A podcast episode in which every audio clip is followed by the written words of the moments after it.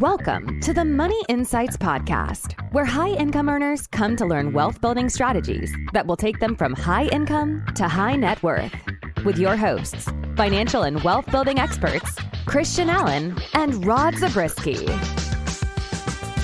Welcome into today's episode of the Money Insights Podcast, where we talk all things money and business. My name's Christian Allen, and I'm with my co host, Rodney the Pod Zabriskie. Rod, what's up, man? Hey, I'm doing great. So we had a fun and intriguing interview with Jason Lee. Jason Lee's a real estate investor. He's the founder of JLM Real Estate, host of the Multimillionaire podcast. We'll talk a little bit more about some of his background in a second, but um, for being well, I feel bad because I, I, I was going to say for being so young, he's incredibly impressive, but he's just impressive regardless of how yeah. how old he is, right? Yeah. So I thought Jason had a lot of really um, great insights, and he focuses his market in San Diego. Uh, but I think the principles that he talked about really resonate across the country, regardless of where you're investing. So, anyway, I thought the interview with Jason was really interesting. He had a lot of great insights, and again, especially for someone who's so young, uh, but he's just had a lot of success already. So, super cool. Yeah, absolutely. So maybe I can uh, give people a little background. So as you mentioned, he's he is a, a, broker and real estate agent there in the San Diego area in the commercial space. So he's again been really successful, and and now he became a broker of his own firm. Has a bunch of people to work with him. Um, but then he he also went out and, and started investing himself. And I think uh, from the interview today, people will find some really good nuggets. Anyone who who invests in real estate or who wants to get investing in real estate will hear some cool things that uh, that could get you started or or take you to another level if uh, if you're already in there. Okay, Rodney. Well, without further ado, let's get into our conversation with founder of JLM Real Estate and host of the Multifamily Millionaire podcast, Jason Lee. Okay, we are very excited to have with us Jason Lee, real estate investor, founder of JLM Real Estate, and host of the Multimillionaire podcast. Jason, what's up, man? Thanks for hanging out with us. We appreciate it. Hey, thanks for having me, Christian. Glad to be here. Oh, okay, so we're gonna dive right in, and and um, before I ask you about kind of some of your background and just how you got into real estate, like I want to hit on this first. So you're obviously young. You've had a lot of success already. Um, we've hit on a lot of the things you've done, both for, as an investor and as a broker. Um, but what would you say are the top two or three things, the top two or three keys to being able to find success as early as you have? Yeah, um, I think top two or three things that um, that have helped me the most in my career. I think number one is um, most people aren't going to want to hear it, but it's just working longer hours than most. I think just putting time into and having focus on what you what you want to be successful in, and in order to beat the competition, and in order to, you know, try to keep up with people who have done it much longer than you, you have to obviously work longer hours and try to catch up to those people. Um, the second thing that's helped me a lot is kind of finding what I really love to do. I think I tried a lot of things um, when I was young, and I knew what I was good at and knew what I wasn't good at. Um, and when I found out that I really liked real estate and was actually, you know, could could be good at it, I just went all in on it and just focused all in on real estate. I know a lot of people, um, you know, kind of have that, you know, the grass is green on the other side syndrome, uh, shiny object syndrome, where they kind of move side to side to different things. But um, when you go head first and it's something you actually like, uh, a lot of results will happen. Yeah, very cool. Those are good pieces of advice. Um, tell us a little bit about how you got into just the real estate. Again, I know that I know that uh, it wasn't some like epiphany. It was just like a gra- it sounds like from stuff that I've listened to. But tell us the story about how you got into that um, and just kind of what piqued your interest. Yeah, it's a great question. Um, the way I got into real estate was just honestly um, having like a quarter life crisis in college, I guess, and not knowing what I wanted to do. Um, I thought, you know, I wanted to be a doctor and pursue the science route, but I ended up absolutely hating it. Um, and then like middle of the like the second semester of my sophomore year, I um after I took like the worst class of my life, organic chemistry, and you've taken it, you know how horrible that class is. Um, after the final, I threw my book, you know, into the trash can as hard as I could, and I said I'm changing my major.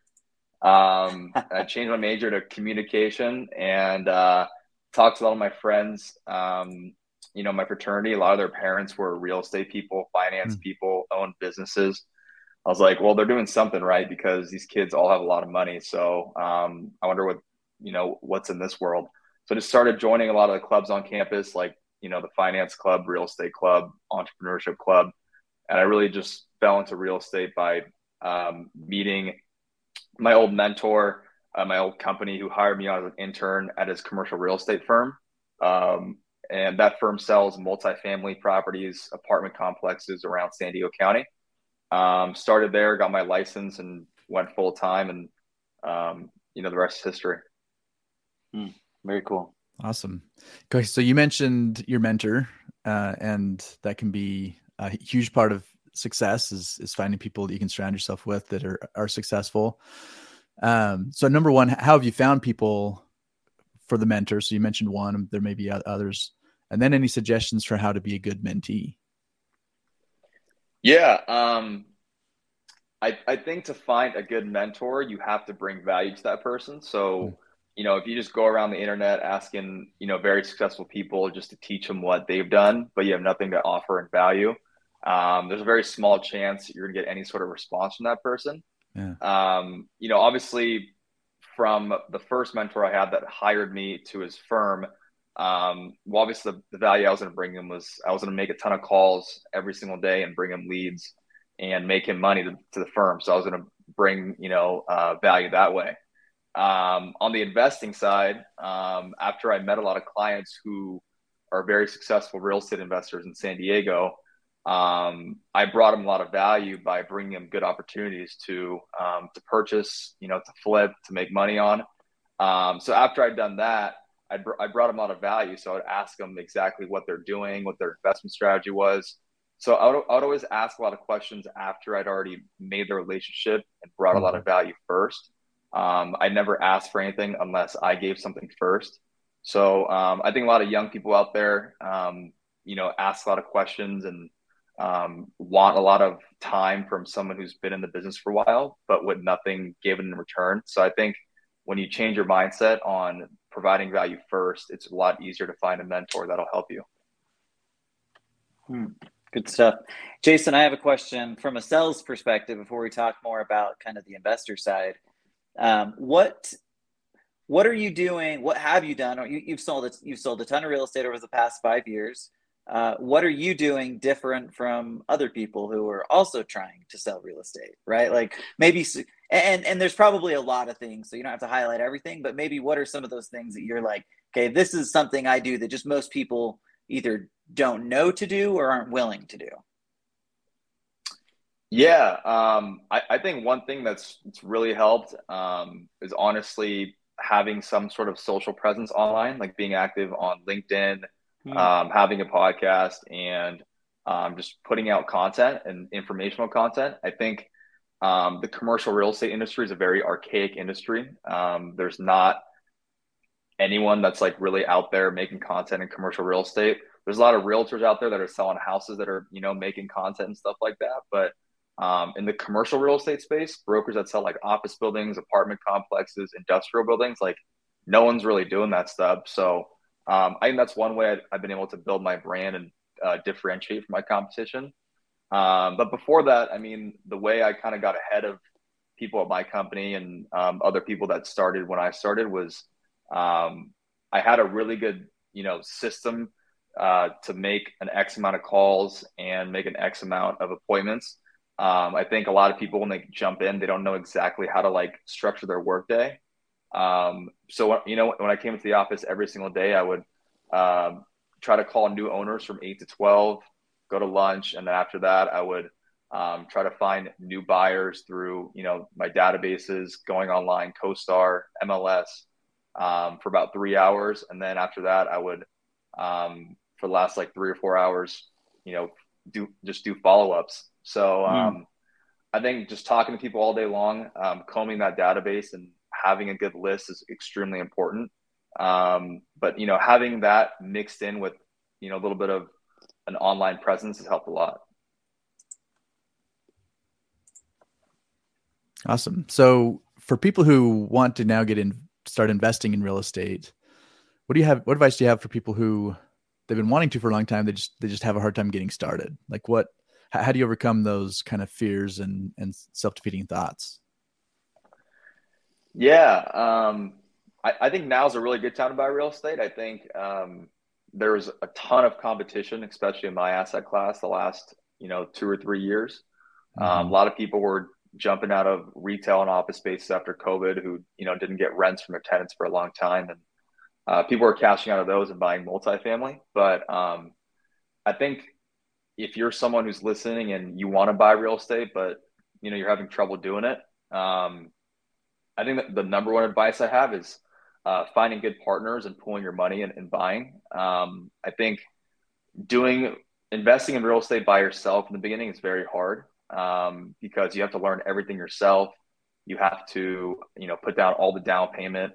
Uh, there's a lot of unknowns in real estate. So if you can partner um, with someone maybe who's done it before, or with someone who um, has the knowledge or has you know extra capital to help you buy your first investment, um, after that it gets a lot easier. After you buy your first one, you can get the first one done, um, and, and you learn the whole process um, deal three, four, and five and six, whatever is much much easier every single time.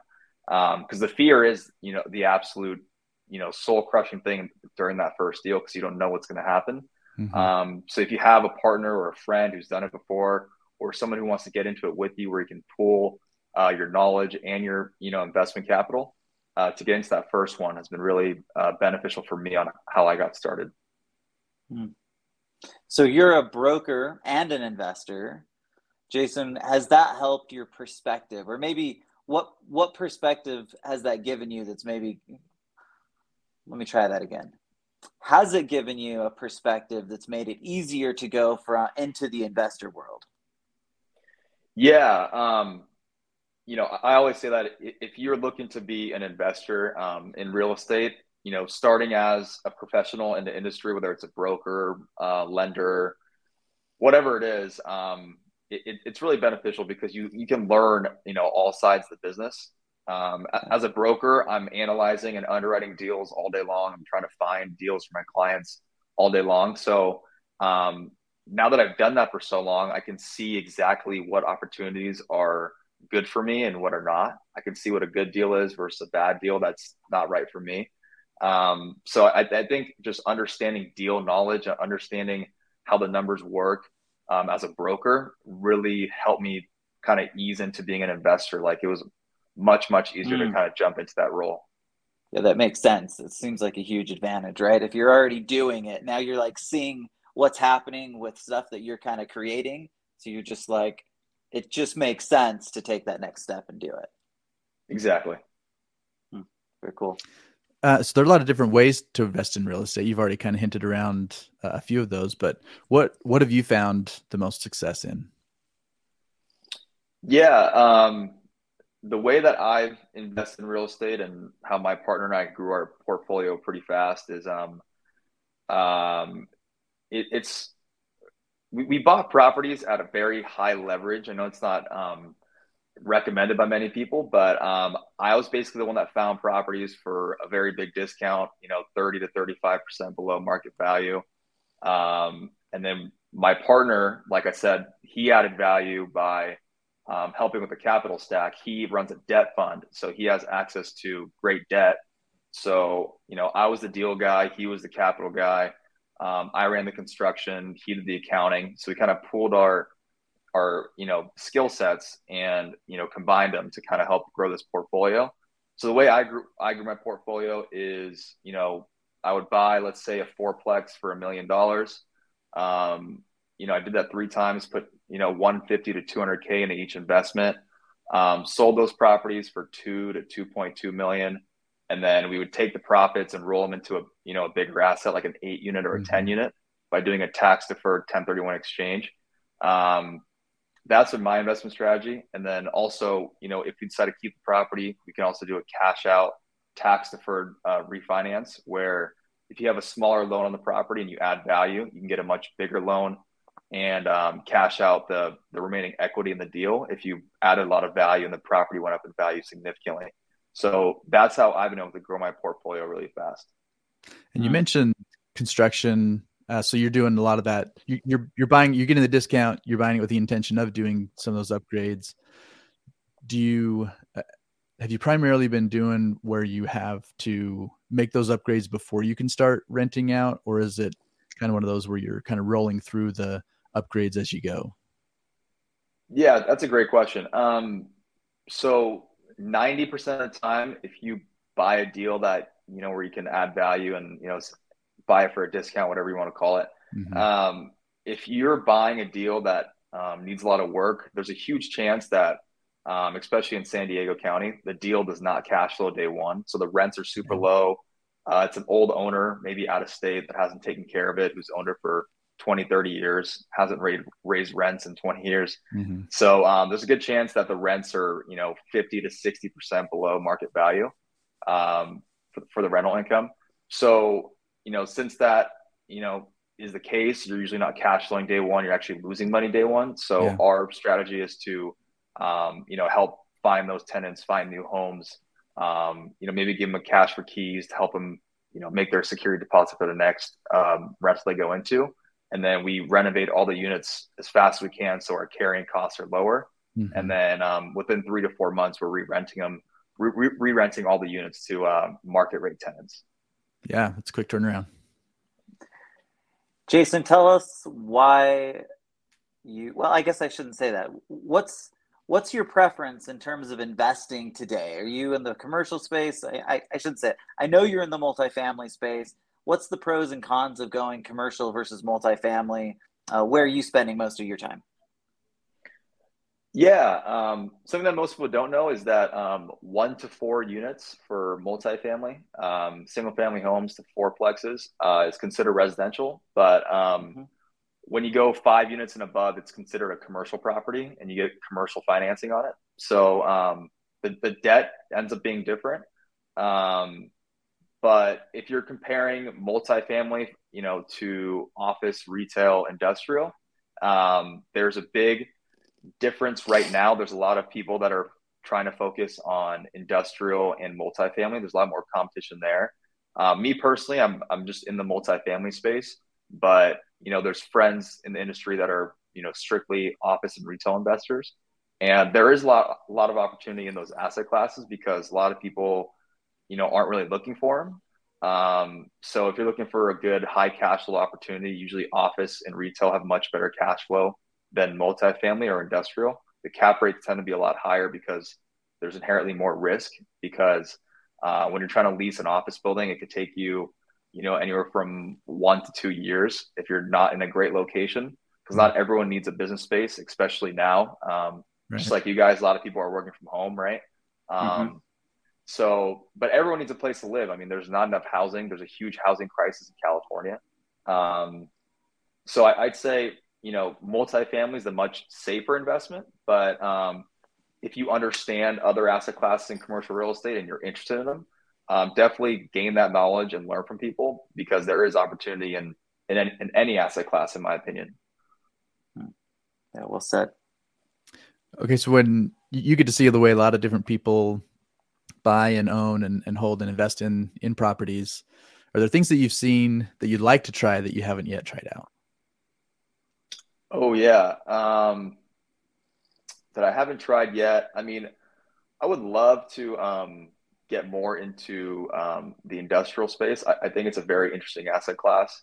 Uh, mm-hmm. i mean when amazon is your tenant that's a pretty safe bet that they're going to pay rent for a long time right? Yeah. Um, but I, I, just don't know much about it. Um, I know there's a lot of people who've had a lot of success in it, um, brokers, investors, uh, etc. So that's a space I would love to get into. Um, just starting now to get into the commercial financing space. Um, hired some commercial uh, loan officers to to join JLM Real Estate, and uh, that's been really fun learning uh, more of the financing side. Um, but yeah, always looking for new opportunities. Very cool. So I listened to one of your pod or started listening to one of your podcasts, and I'm curious, Jason, and you hit on this earlier, but can you expound on the idea that now is the best time to invest in real estate. Yeah, um, I, I, I think now. I mean, that that comes from people that are much smarter than me, um, people who've been in the game much longer than me. So I'm not just talking out of my rear end when I say that. Um, I'm just listening to people that are a lot smarter than me.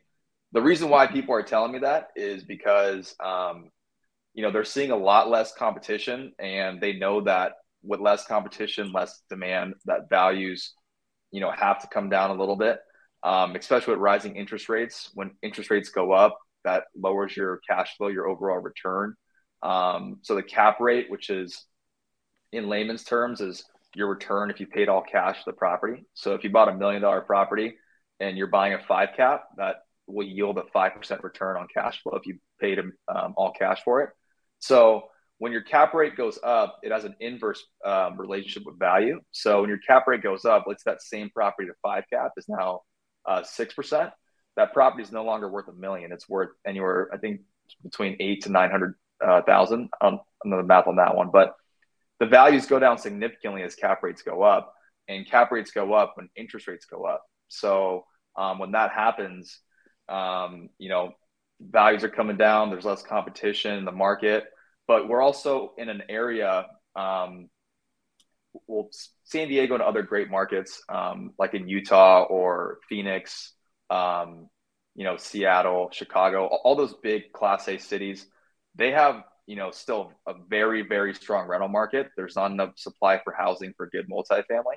So when you when you take in the fundamentals of, of multifamily real estate with great rental income, which lowers your risk significantly, um, also paired with less competition, rising interest rates, people being scared, um, sitting on the sidelines, that gives an opportunity for people who are trying to get into real estate or buy more real estate to have a really good opportunity um, to buy good deals because the fundamentals are still there. Um, the only bad fundamental is rising interest rates, but um, from a supply and demand standpoint, for um, people who are looking to live in your unit, um, you know, e- the economics of certain locations. I'm not saying all areas are good to buy multifamily right now. Some aren't, um, but that's why people are saying that it's a great time to buy real estate. How about rents? So uh, I know because of inflation, because of well, a lot of different factors, a lot of things you've talked about in terms of shortage of, of you know uh, housing units, etc. Uh, rents have gone up significantly over the last couple of years. What do you foresee moving forward? Do you do you see that trend continuing, or do they level out? Do they even come down a little bit? What do you think?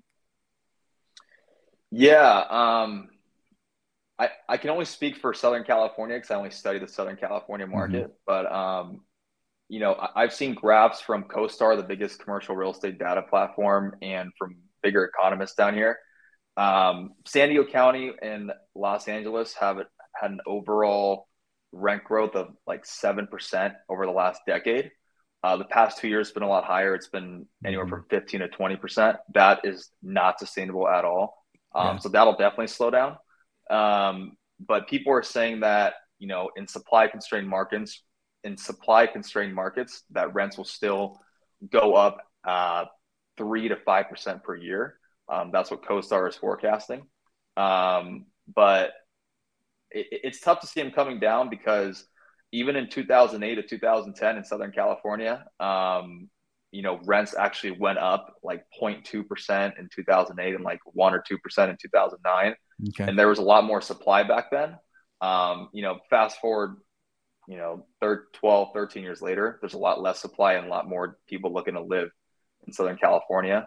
Population's just gone up. So um, there's just too much um, demand for the, the, rental prices to come down. Uh, other markets, it's different. I mean, I've heard that um, there are more vacancies right now in certain areas and rental prices have come down a little bit in certain parts of Texas. I have friends out there that that are brokers there. Um, but in, in, the markets I focus in, um, they're not seeing any forecasts of rents coming down. So maybe just stabilizing, right? If it's back to that kind of three to five percent, that's that's probably what what you might call normal, whatever normal means, but but you know more typical. Yeah, much healthier for sure. Yeah, yeah. a twenty percent rental growth a year is not not healthy. yeah, yeah, crazy. Yeah. Jason, what are advantages? Uh, and you've hit on this a little bit, but what are some of the advantages of investing in your market in San Diego? Um, yeah, that, that's a great question. Um, I'll, I'll, say the pros and cons. Um, yeah. Advantages of investing in San Diego or just California in general. Um, there's been greater appreciation than most markets here in uh, California than you know compared to any other market in the U.S. Um, so appreciation has been extremely strong. Um, obviously, the reason why most people invest in California is because the day one cash flow is a lot lower than some places like you know Ohio or something like that. Um, so if you're looking for high appreciation but you're okay with lower cash flow, California is a great place to invest. Um, but that being said, I mean, if you're if you have relationships and you know brokers and you can find off market properties, there are deals that cash flow really high and also appreciate a lot. So it all depends on really who you know. Um, you know, big markets like, you know, San Diego, Miami, you know, LA or whatever, wherever you are in the US, um, it's tough to find a good deal if you're buying in a class A, you know, city. Um, I, I, think the risk factor is also very low in California. I think um, because of the weather and because of the overall economy of the state, I think people are always going to want to live in California. So uh, if you're buying in a good location in California, that property is probably going to do pretty well. Um, so I'd say your inherent risk is pretty low. Um, the only con about, I mean, the main con about investing in California, as, as everyone knows, is you know most of the the uh, the munis. Oh my gosh, I can't say it. The municipalities, right? The the government, um, the state and city government, especially in LA, it's the absolute worst. But um, the tenant laws, right? It, it's not a landlord friendly state. Um, it's a tenant friendly state. So you have to be careful when you're um, moving tenants out, when you're executing your business plan, rehabbing the property.